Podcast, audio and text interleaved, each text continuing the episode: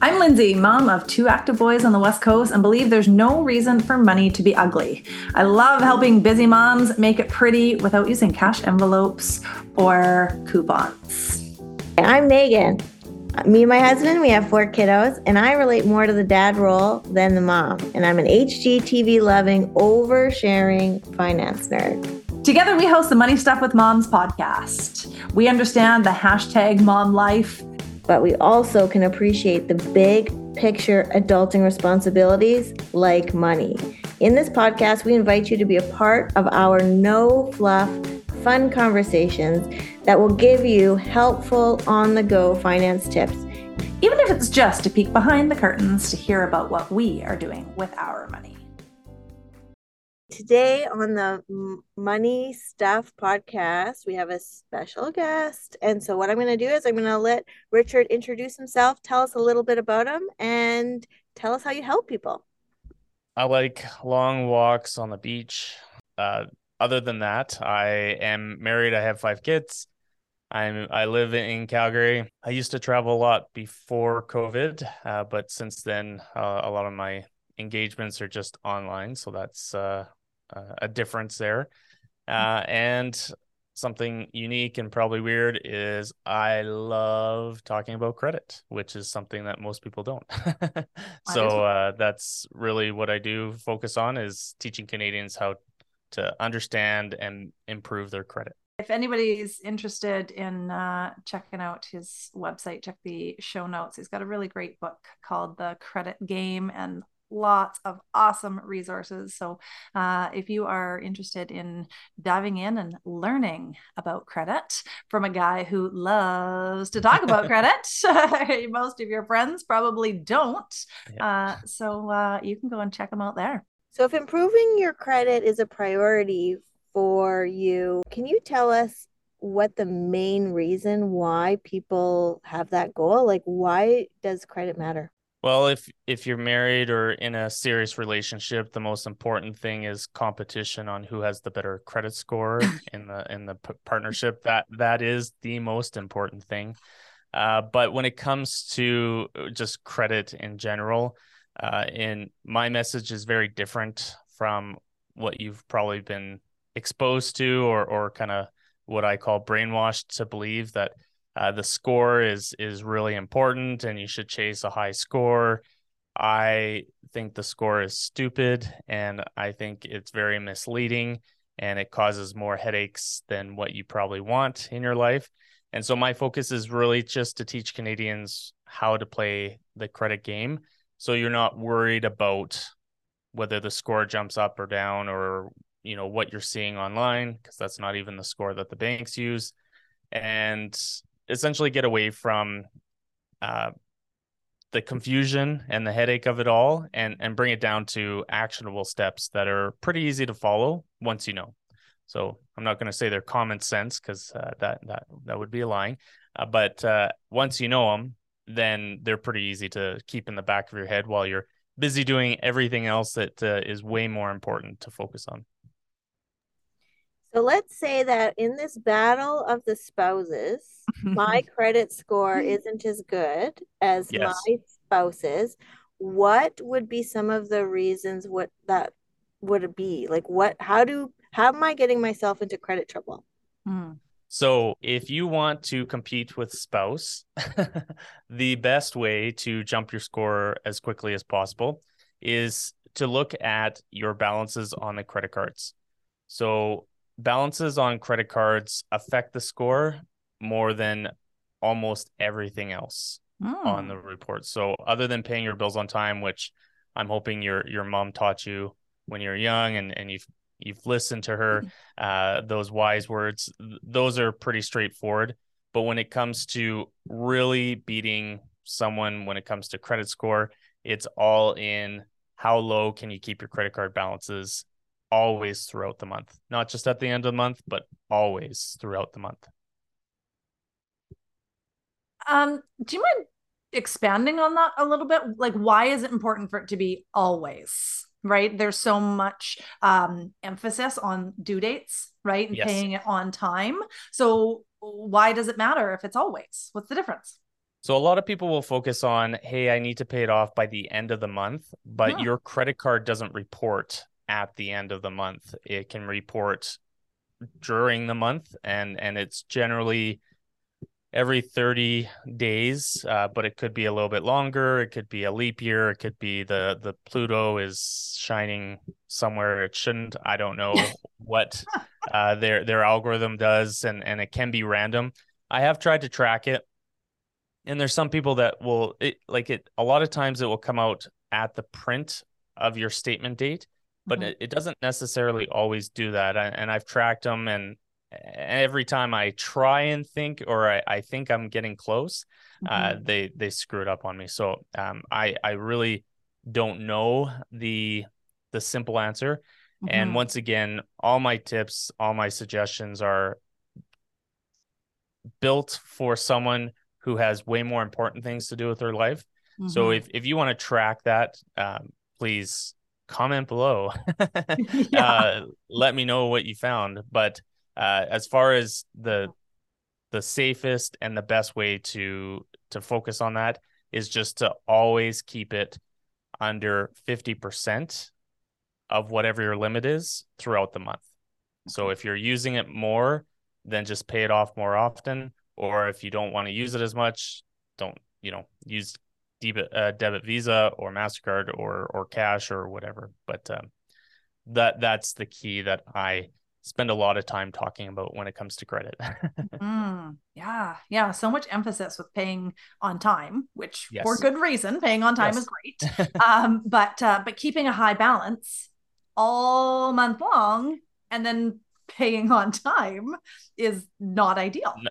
It's not enough. And yeah, and that's enough. the the problem is, as when my history is mortgage financing, so I would see people come in and they have high net worth and and great income, and they're really annoyed that their score is only six hundred.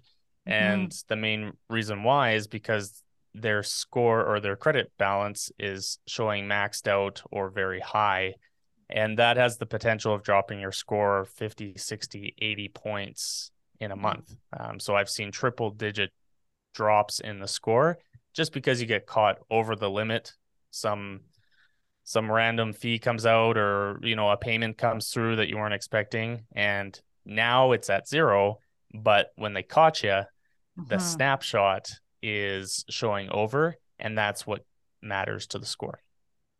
So interesting. And we are not talking about credit card points here today, but it just, that's what's like ringing in my head so yeah. much right now is like, okay, yeah, your flights were free, but yes. the way you got the free flight was by using your credit card all the time, probably yes. keeping a high score or a high, high, high balance, which keeps your credit score low. And now you're paying more on your house. So enjoy your free yeah. flight.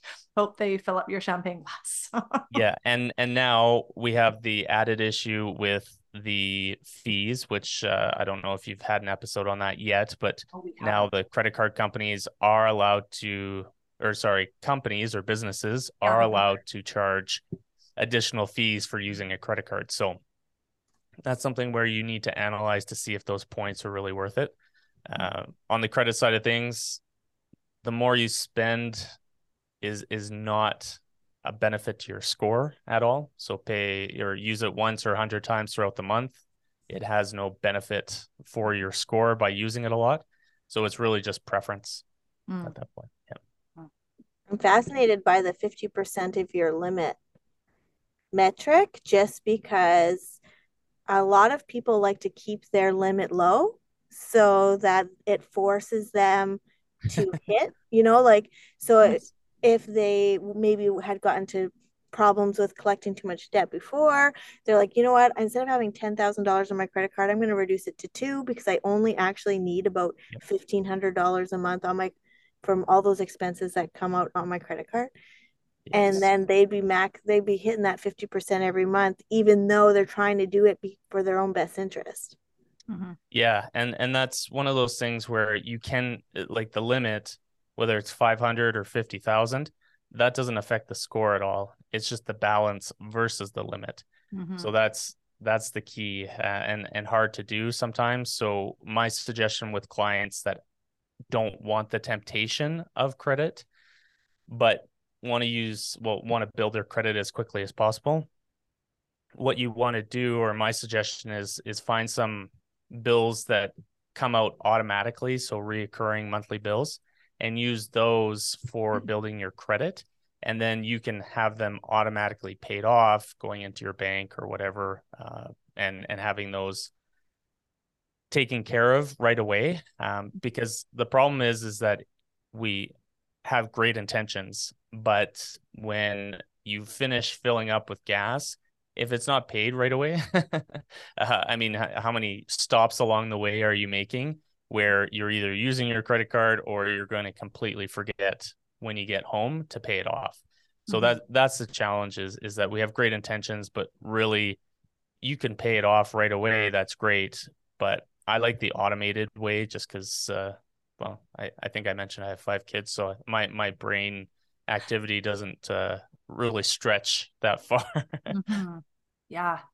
Yeah. You know, for, uh, for my clients who, um, if the conversation ever comes up about the, uh, the limit and being nervous or wanting to pull it, pull it back, I'm doing everything I can to have them just not touch that credit card. Um, yep. You know, if they tell me that they cannot, if, if they give me a sign that responsibility around credit is ultimately the the thing that we're uh, that we should be focused on, um, then yeah, I don't, I just don't want them to touch it at all. Um, and for other people, if that's not the the case, um, you know, sometimes we'll use a um, a rule like we only use our credit card for gas, right? Something like that. So we are continually using it, um, but we are not using it daily, um, right? Uh, or you know, the subscription for everything. Yep. Things. Yeah, yeah. Yeah, absolutely. So if people have not read your book, um, they have I'm horrified. No, pardon? I'm horrified. They haven't You're read horrified. My book yet. uh, Megan and I have both read your book. I think I read your book actually sitting on a beach somewhere, if my memory is correct. I think I read it in Mexico. Um, that's where Good I place. Like to do most of my reading. Yeah. and, uh, and I read it in my earbuds. Oh, the well, audio. Too. It did, did it put you to sleep? Because that's what my wife uses it for. That's so sweet of her, and you to have created yeah. that resource for her. That's, I mean, that, that my... was the point. So that was the point. I love it. So it is on Audible for people who are interested in absorbing information that way. Absolutely. Um, so if if uh, they haven't read your book, if their credit score is no good, um, and now they are trying to uh, get ahead, um, so if if they could only manage a couple of things, what I'm hearing is that keeping their balance below fifty percent is really priority number one. Yes. Um, and paying the bills on time is also priority right, number right there. One. Yeah. Yeah, they're tied for first place. Yes. Yeah. Yeah. Yeah. Yeah. That's what cool. Other than those two things, like what are some of the horror stories you've seen? Or, you know, people come to you in these predicaments, right? They're calling you saying, I want to buy a house. I want to, you know, uh, beat my, my spouse's score. And it's four hundred, it's five hundred. I can't, I can't seem to figure this out. It's six hundred. Um, what are the stories that come along with those, uh, with those requests? So uh, I'll give you, actually, we'll start with the hard story and then I'll end you with a, a positive one, but or positive mindset, but, uh, the, the horror stories. And I actually kind of joke about the horror stories in this chapter in, in the book, uh, but it's joint credit. And, and the reason why joint credit is such a terrible idea in most cases uh, is because you're essentially giving your control to someone else. Mm-hmm. And so this could be co-signing, this could be guaranteeing something, this could be actually applying with someone other than yourself with some kind of form of credit. Now, joint credit itself is not bad. So just if you have joint credit and, and you're freaking out because now I'm mentioning this. I, um, yeah, I want to kind of freak you out a bit, but not not that much. So just just know that there is no automatic negative just because you have joint credit on there. The the negative comes in the form of risk, and and so I call it joint credit roulette. Uh, and if if you've played roulette, uh, that that's one idea. I liken it more to Russian roulette because of how crazy dangerous it can be. Mm-hmm. And and it's probably just because I see all the, the, the negatives and downsides of it. But uh, the, the challenge or the risk that you have to understand is that you are one hundred percent responsible for both the outstanding balance and maintaining the minimum payment mm. as soon as you put your name on something. So you are not fifty fifty. No bank or lender cares what scenario or story. You're not the backup. That, yeah, yeah. You're you're one hundred percent responsible. It doesn't even matter what the judge says. I don't care what any divorce lawyer, any judge tells you. You're on, you signed, you're one hundred percent responsible for that until the balance is at zero or you claim bankruptcy or or proposal or or something like that. And it really is that dramatic. And and the ch challenge with it is, let's say you just sign up for, you know, a, a thousand dollar joint credit card because you feel like you want to do stuff joint as as a couple. The challenge with that is that it may start at a thousand, but as you pay off your bills and do things properly, they're going to want to increase that limit. And so that it only takes one applicant to increase that. And I don't know how many people that are listening to this have been through some kind of divorce or separation, but it generally doesn't end well or positive. And, and I know you also do some, you know, like financial planning with people. Uh, it's not just divorce or separation. It's also death. That, that is an issue with joint credit yeah. because you cannot have joint credit with someone who's passed away. So it's essentially, as soon as the bank finds out, that account is closed mm-hmm. and you are then responsible for making and paying it off. So there, there's just so many risks. If, if that other partner falls, gets sued or, or goes into an insolvency, now you're a hundred percent responsible for that debt. And not only that, it, it just, they make one late payment. It's on your report as a late payment, and the banks and lenders don't care what the excuse was. That late payment is now dragging down your score. Um, so that, I, I think hopefully that's enough to illuminate the imagination on how many ways that can go wrong when yeah. it comes to relationships. And whether it's a kid or someone you trust, it may be out of their control. Um, so it, it may be some kind of fraud or whatever, or a, a spouse of your child's causing the issue. Who who knows? I've seen it all, uh, but it, it is pretty horrific because I I don't have anything for them when they call me with that, and it's sad because of, you know, they're they're trying to do the right thing, and then all of a sudden they're they're getting beat up pretty bad because of this one account that wasn't even their debt. It's not even their car, but yet now they have to pay for it or or essentially pay the consequence with their bad credit. So. Yeah, we did, uh, we did an episode. Um, you can go and find it if you're interested, which was uh, our worst money mistake. And that was mine. Yeah. Co-signing for uh, a boyfriend. He might have been a fiance at the time. Um, yeah, yeah. Luckily, he's, I did not marry him. Uh, I figured things out. Um, but uh, yeah, that was, that was a hard, a hard lesson. Yeah, I do an episode where I uh, tell my wife I would never do any kind of co-signing for her or the kids. Um, and uh, she got a little offended at the beginning, but uh, by the end of the, the episode, she understands why. But uh, and and there was there is one caveat to that, like mortgage financing with house prices the way they are. Mm. You kind of have to be joint with someone unless you're making really good uh, coin in order to uh, qualify for that on your own. Yeah. But the nice thing with the mortgage is it's pretty hard to run away with it. And it's, it, it requires both of your signatures to, to sell it, that kind of stuff. And there is an asset attached to it, which is, well, depending on your, your uh, definition of an asset, but the, the, there is something there to protect, you know, so the other person can't just do whatever they want with it, totally. Which is different than every other type of account, vehicle okay. loan.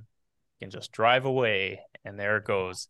And then, you know, a line of credit, credit card, the, they're not attached to anything. So essentially that other person can do whatever they want with it.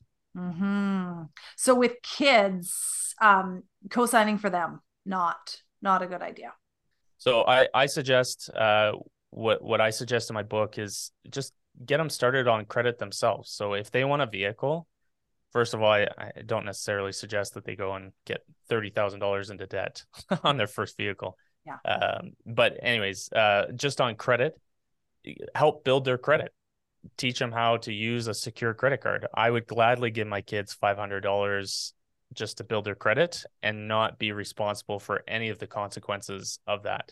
Mm. Attach it to their name, have it their problem. And if they can't, and you really need to do it, put it in your name and make them make the payments. Mm-hmm. And if they don't pay, well, then you know that that money's coming out of your bank account anyways. Mm-hmm. So you're not messing up your credit and paying thousands of dollars because you have bad credit now.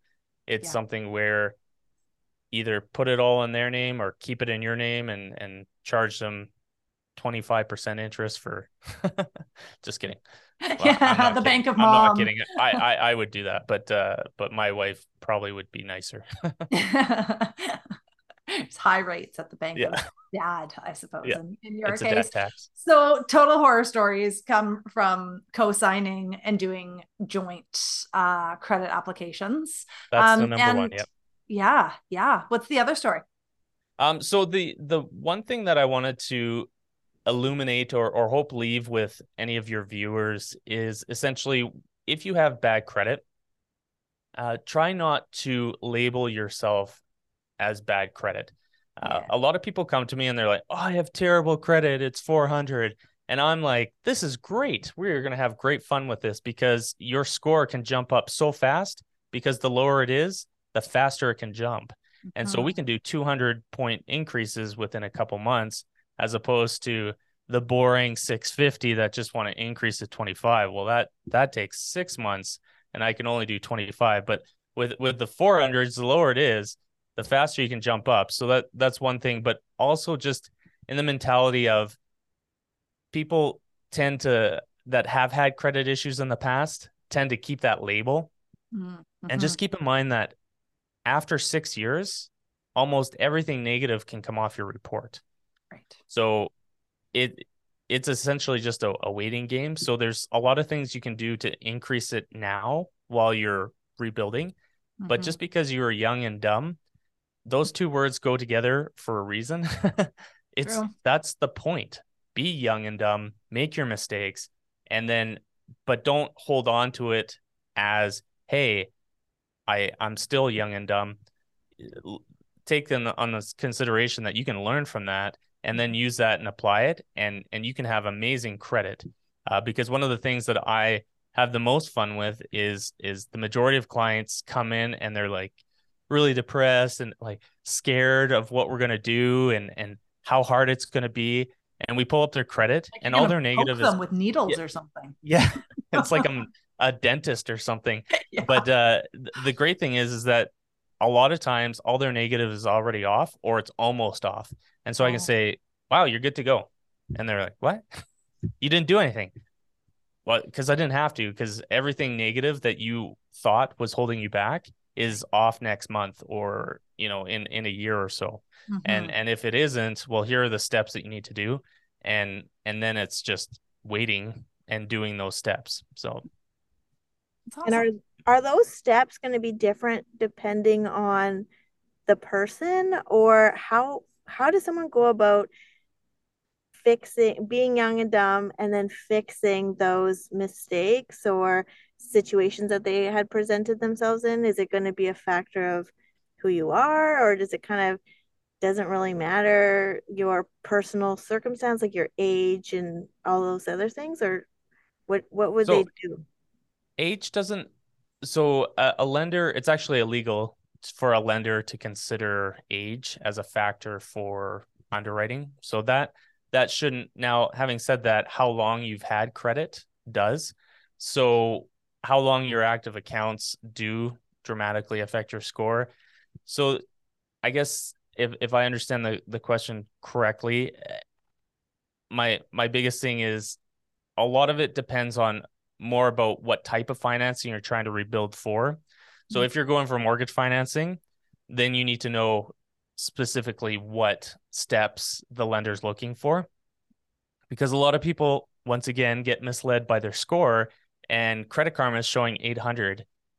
And that's great. And they're like, this is awesome. I'm going to go get best rates. And then they're really disappointed when they go and talk to a mortgage broker or a mortgage specialist, and they're getting, you know, a half a point higher than their friend. And once again, that competition kicks in, and that's just not acceptable. Uh, so what, what I, what I find, or one of the questions I ask is, okay, what type of financing are you looking for?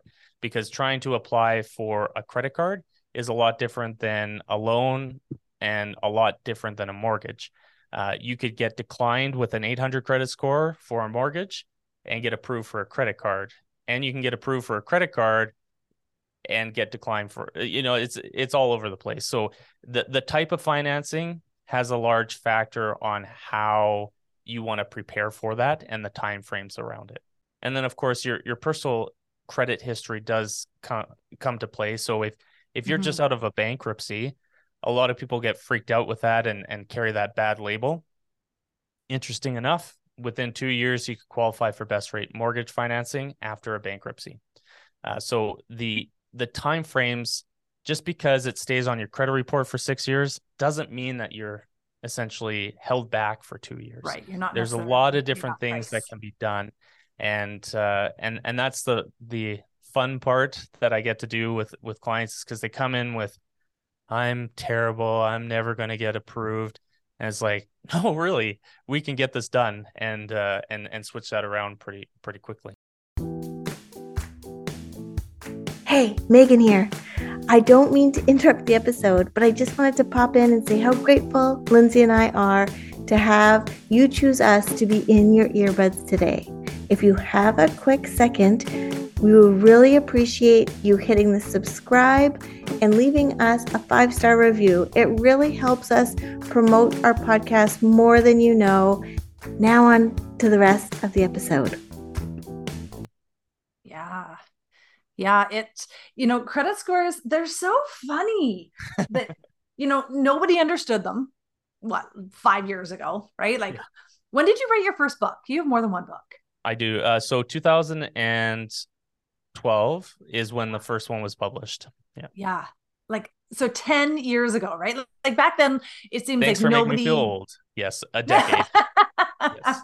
Well, I think I read it pretty much when you, when you published it. So I'm just as old. Um, the, uh, yeah. So, so it seems like five or ten years ago, people didn't know much about credit.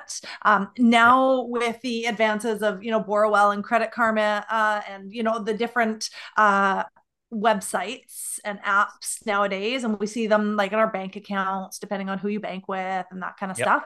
Um, people are more interested, but unfortunately they're interested in the number, and they're interested in the number that they see on those websites, which is not what the lender looks at. They're It's, I don't know. It, it's an interesting concept to yep. me. Um, and I find that, um, you know, I, I always, when I'm talking about you, I'm like, he's the only one that actually knows what he's talking about. Um, and the reason that I say that is because like, I, and I love your humility around it to also say that, you know, you don't have all the answers, because like the answers and how they, they, these algorithms work, like they're just impossible to know. Um, I can only liken it to, you know, Facebook and, and uh, right. Instagram. Like, why does, why do things show up for me that don't show up for somebody else? Yeah. We can understand a few of the factors. Well, it's right. because I liked these four posts, so I get more of them, but then you get those like weird things that come up and it's like, well, why did that show up for me? The algorithms are so confusing yeah. that, and if you ask somebody to explain them to you, they can't. They right. can take a stab at it. And so I feel like that's, you know, TransUnion and Equifax, which are two words that we haven't mentioned at all today. The, the yeah. two, uh, the two people that are, that are uh, two companies that crunch the numbers. Rules. Yeah. The ones who yeah. make the rules. Yeah. yeah. And so all we can do is best guess. Um, and then um, because this is what you do, your guesses hopefully are a little bit more accurate than others, but it's still like, it's just weird things that can impact so much in our lives, like whether or not we get approved for the mortgage or what rate we get. Um, and in this interest rate environment, that's a big deal.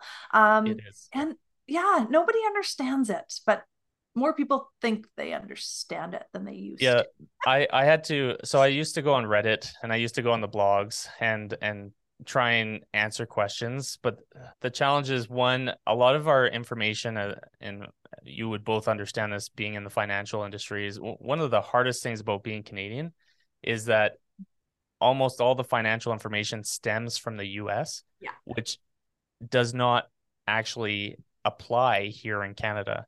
And so that's the biggest thing is I, I get tons of people getting information from U S websites. And although Equifax and TransUnion are in like fifty-six different countries, the way that it's applied and also the algorithm itself is different here in Canada. So it's a different game. Why and, wouldn't and it be, so, right? Of course. And and so there's different rules and and that's a big thing. And then, of course, because, you know, someone has access to their credit report now and the and the the updates, you know, they'll they'll say, oh, I got an inquiry and it and it lowered my score one hundred points. There is absolutely no way that applying for one credit card or one credit inquiry lowers your score that much. It, mm-hmm. it just it is impossible for it to lower. Mm-hmm. But because they saw it, now they're that's that's their opinion, and and and so you get in these arguing battles with people that have only looked at their own credit report. And it's like, well, okay, this is just exhausting. So that, yeah, it it's hard because there is no schooling for this. It's really who can look at the most credit situations and analyze it the best way. Yeah. But unfortunately, Equifax and TransUnion, you can't call them and ask a question. The bankers don't know. Uh, you know, the mortgage professionals just using their experience. And, and so it, it it can be confusing to get what is the answer for for that. Totally. Yeah. Yeah. Talk about, uh, um, what's the word I'm looking for? Like, um, there's so many intricacies to it. Yeah. Um. So cards stacked against you. That's the yes. saying that I like. Talk about the cards being stacked against us, right? Something that is so important right. um, is it's not even possible like to really understand it or learn about it. So if you don't understand credit, you're not a dummy. No. Uh, you are just normal. Yes.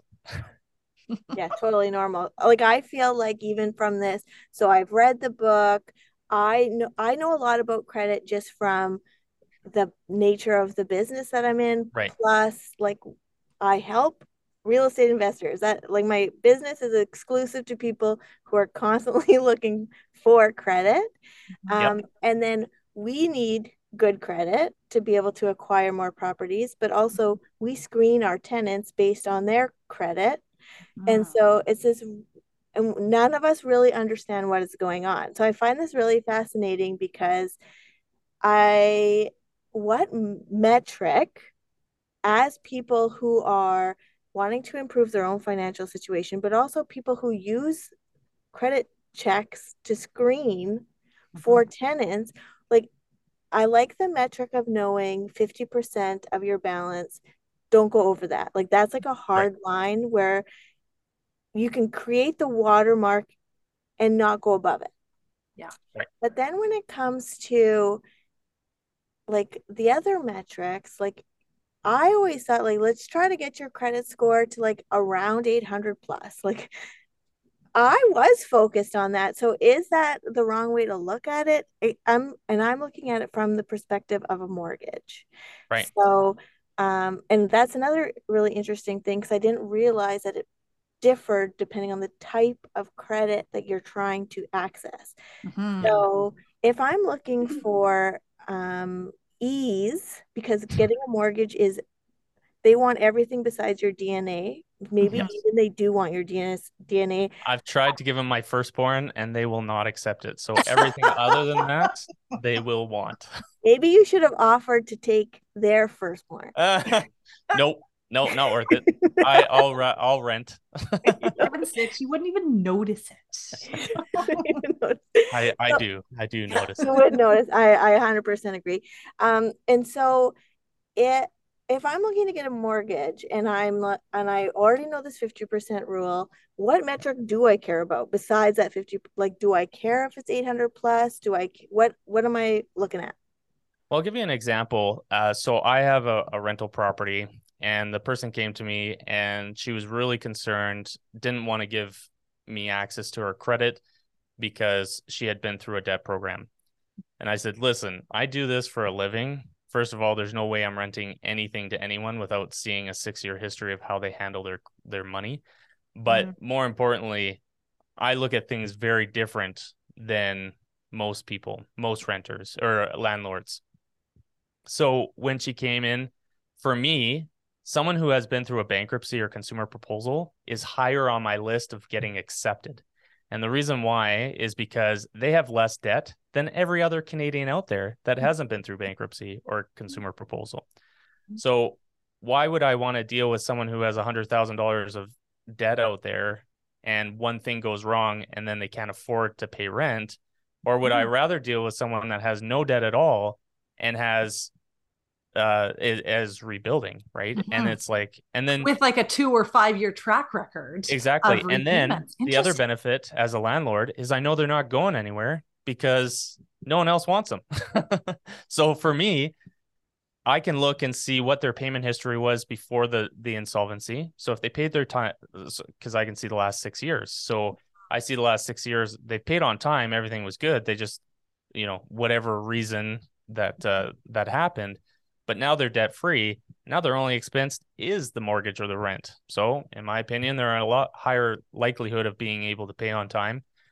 Now, you do have to take that with a grain of salt because, you know, there's some people that obviously that would go against their character of of just bailing and jumping ship. But to, the, there's so many different ways to look at it. So that question there, well, and also to give you an example, so if you look at a credit pie graph online, they'll give you five categories of how to build your credit, what's important. One of those things that has not changed, those percentages have not changed since the nineteen eighties. So I I hate the thing because it's too simplified and it and it doesn't explain things good enough, in my opinion. But there's over one hundred things that affect the credit score. So just the score itself, there's one hundred different things. So we don't have enough time to go through that, and no one wants to listen to me that long. We'll Trust have me, you I back know. For another episode. Yeah. We'll do all one hundreds. So get there prepped. You go.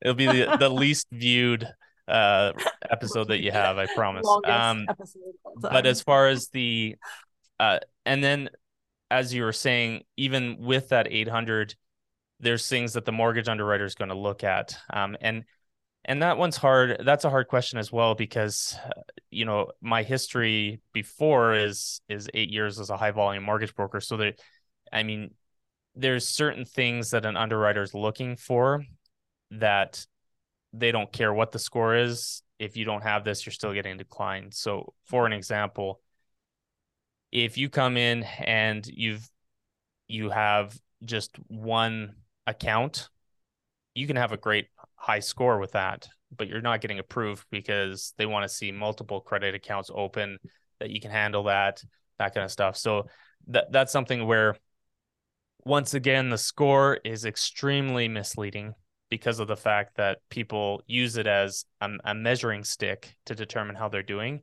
Mm-hmm. And I don't care if your score is five hundred. I don't care if it's seven hundred. I look at what information, like what's the story that that's that credit report's telling me, because mm-hmm. you have a six-year history, and that mm-hmm. six-year history will tell you much more truth than uh, than anything else, in my opinion. So mm-hmm. I, I'm I'm more of the whole story, and and unfortunately the score is just like your just a, a brief intro. So it's mm-hmm. it's hard to determine something so important like mortgage or renting a place when you can only see what kind of clothes they wear. So that's that's great.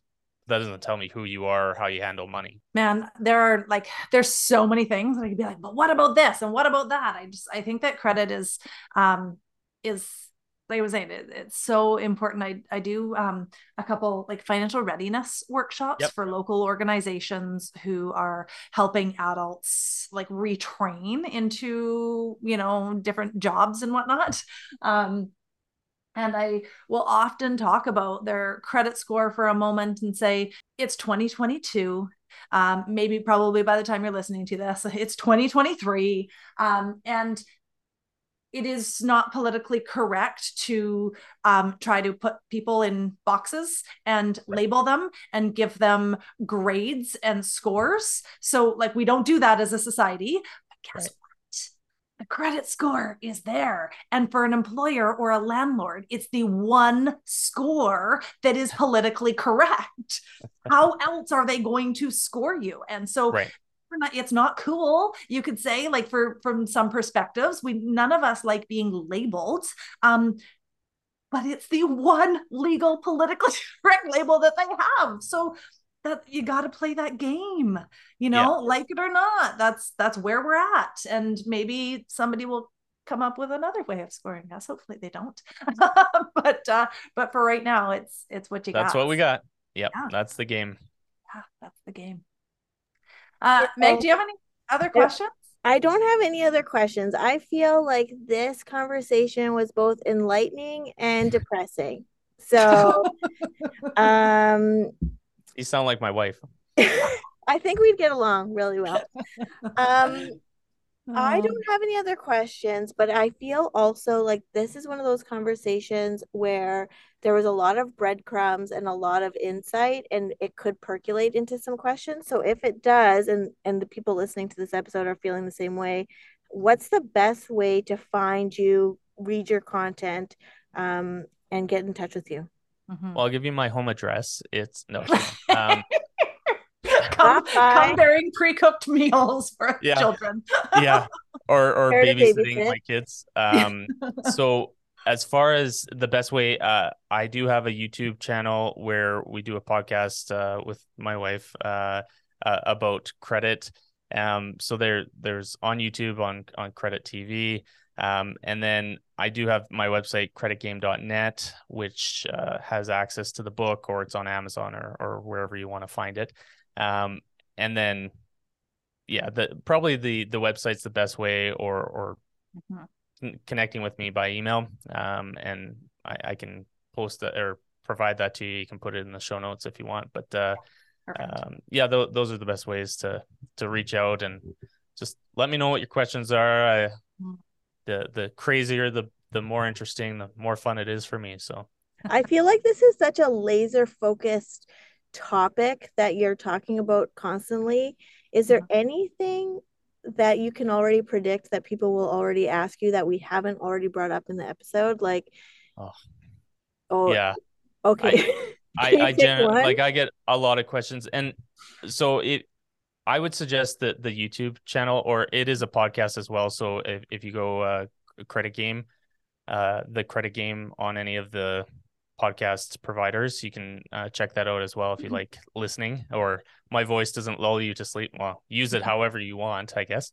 Um, but those those podcasts, those are great because my wife asks great questions, mm-hmm. but also the, the, all the topics are are the all the ones that I get over and over again. Um, so it it it's um, th- there may be different nuances or or different. Uh, you know, versions of it. But as, as far as the, the main focus, yeah, I, I generally get the same questions over and over again, but there's a lot of them. So it'd be hard to really pinpoint, you know, I, I couldn't answer five. It, it, you know, there's probably a hundred of different questions I get over and over and over again. Well, then on that, I think, um, I don't know, well, I'll speak for Meghan as as well, and if she's not interested, she can bail on me, but uh, I think that we will do another episode um at some at some point. Uh who knows, maybe this will be a new regular thing, I don't know. Um and um but also uh we are very lucky to have you in my Facebook group um yeah.